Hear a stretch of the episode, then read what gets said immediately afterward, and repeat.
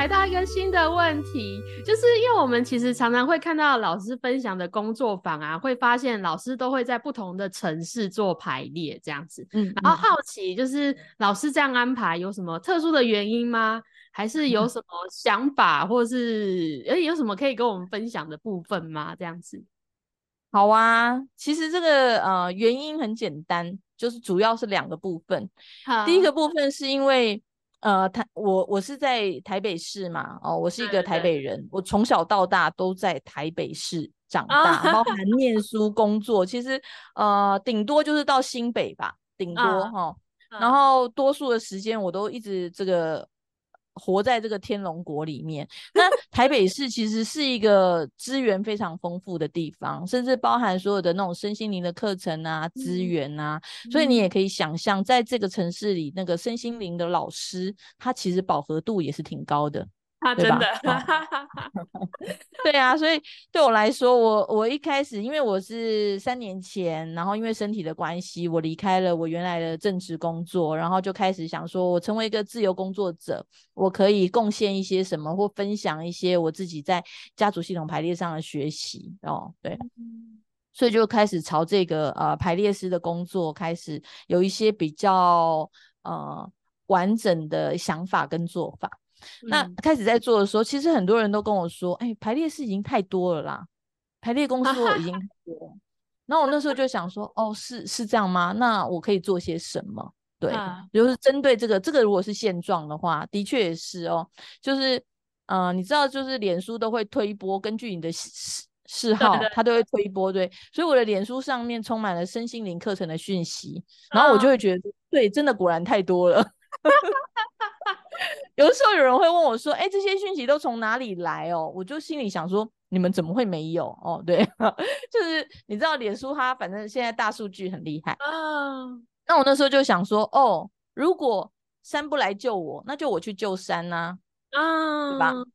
既然台北市这太多，那我就往外走嘛。然后听起来好像其他地方没有，但是往外走也不是就是随便选的。我其实还是一个很需要安全感的人。”哦，所以基本上我往外走的城市，大概就是哎，那个地方可能都有一些些的资源，有一些认识的人在那里，嗯、对。然后再加上我其实很喜欢坐火车跟高铁，这跟我是个台北人有关系哦。哈。刚刚又讲说，我从小到大都在台北，而且我的比如说外公外婆家哦，啊、或者是我的爷爷奶奶家也都在台北，啊、所以我小时候其实很羡慕人家，就是说，嗯、呃，他们可能寒暑假啊就坐火车啊，然后去乡下阿公 阿嬷家玩，然后我，我们家都没有这种事情的，所以我小时候很没有坐火车的机会，那唯一可能可以出游，因为我们家自己也没有车，然后唯一可以出游可能就是坐游览车那种的，嗯。哦所以我就还蛮喜欢坐火车的，嗯，那因为这样子，所以我就开始，比如说一开始去的一个城市就是花莲，哦，先去花莲，然后后来去台南，然后现在是高雄，其实都是哦，还有中间有去过一次嘉义，对，那都是因为呃，在当地可能有一些朋友，然后有一些资源，对，然后当然我很喜欢吃美食。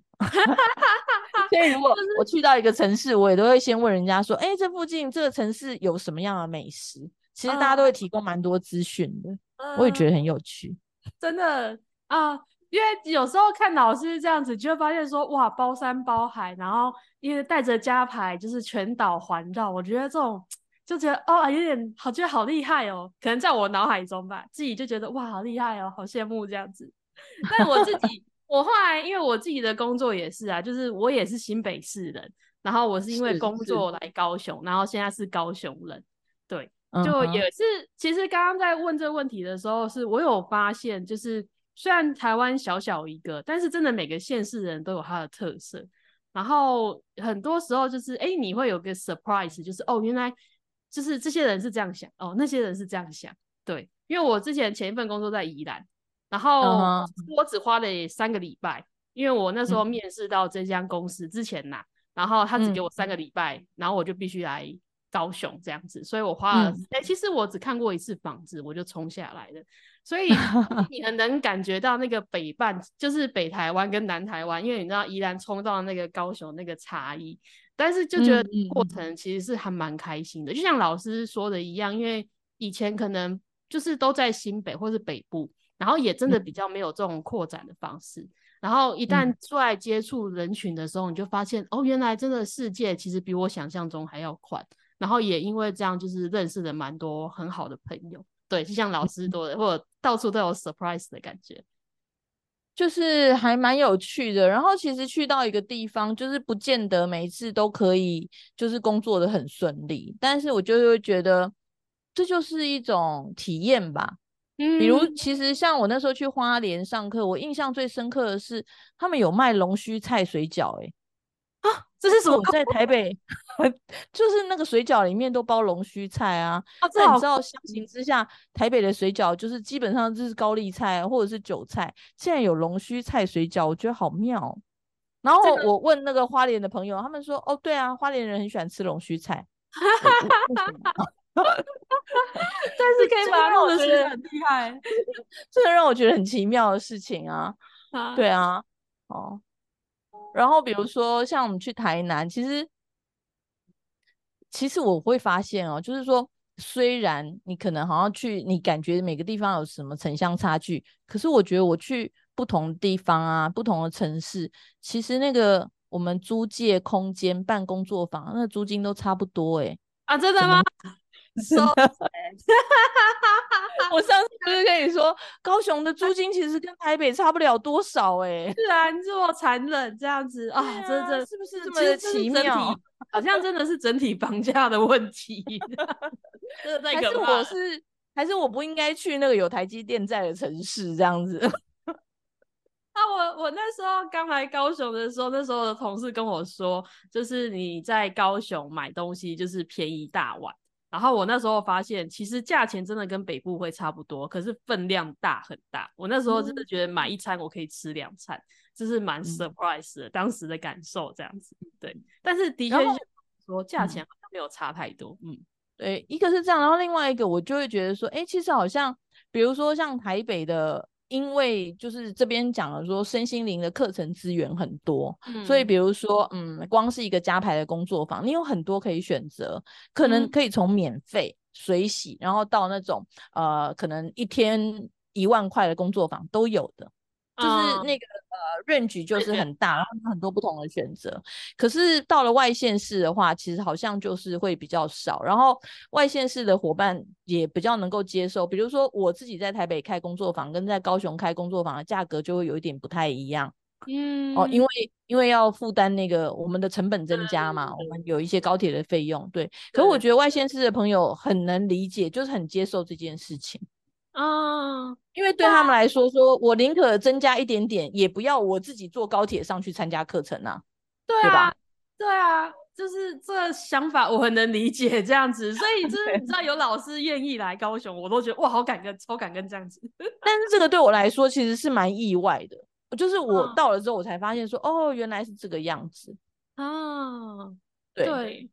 因为我自己。哦，那时候因为疫情，然后有一年我就因为我我也是在北部上排列的，然后那个时候因为疫情，你就完全不能上去嘛，所以我那时候就在高雄搜寻排列，因为我我那时候就觉得说啊，只要有排列我都想参加，我觉得我当时是有点这种心态，然后你发现说、嗯、不知道是搜寻关键字不对，还是时间不对，还是什么东西不对，总而言之，嗯、当时居然没有办法就是找到。哎，排列，对对对，就是没有办法。呃，我觉得那个蛮神奇的这个过程，所以刚刚老师在分享的时候会很有感觉，这样子。嗯，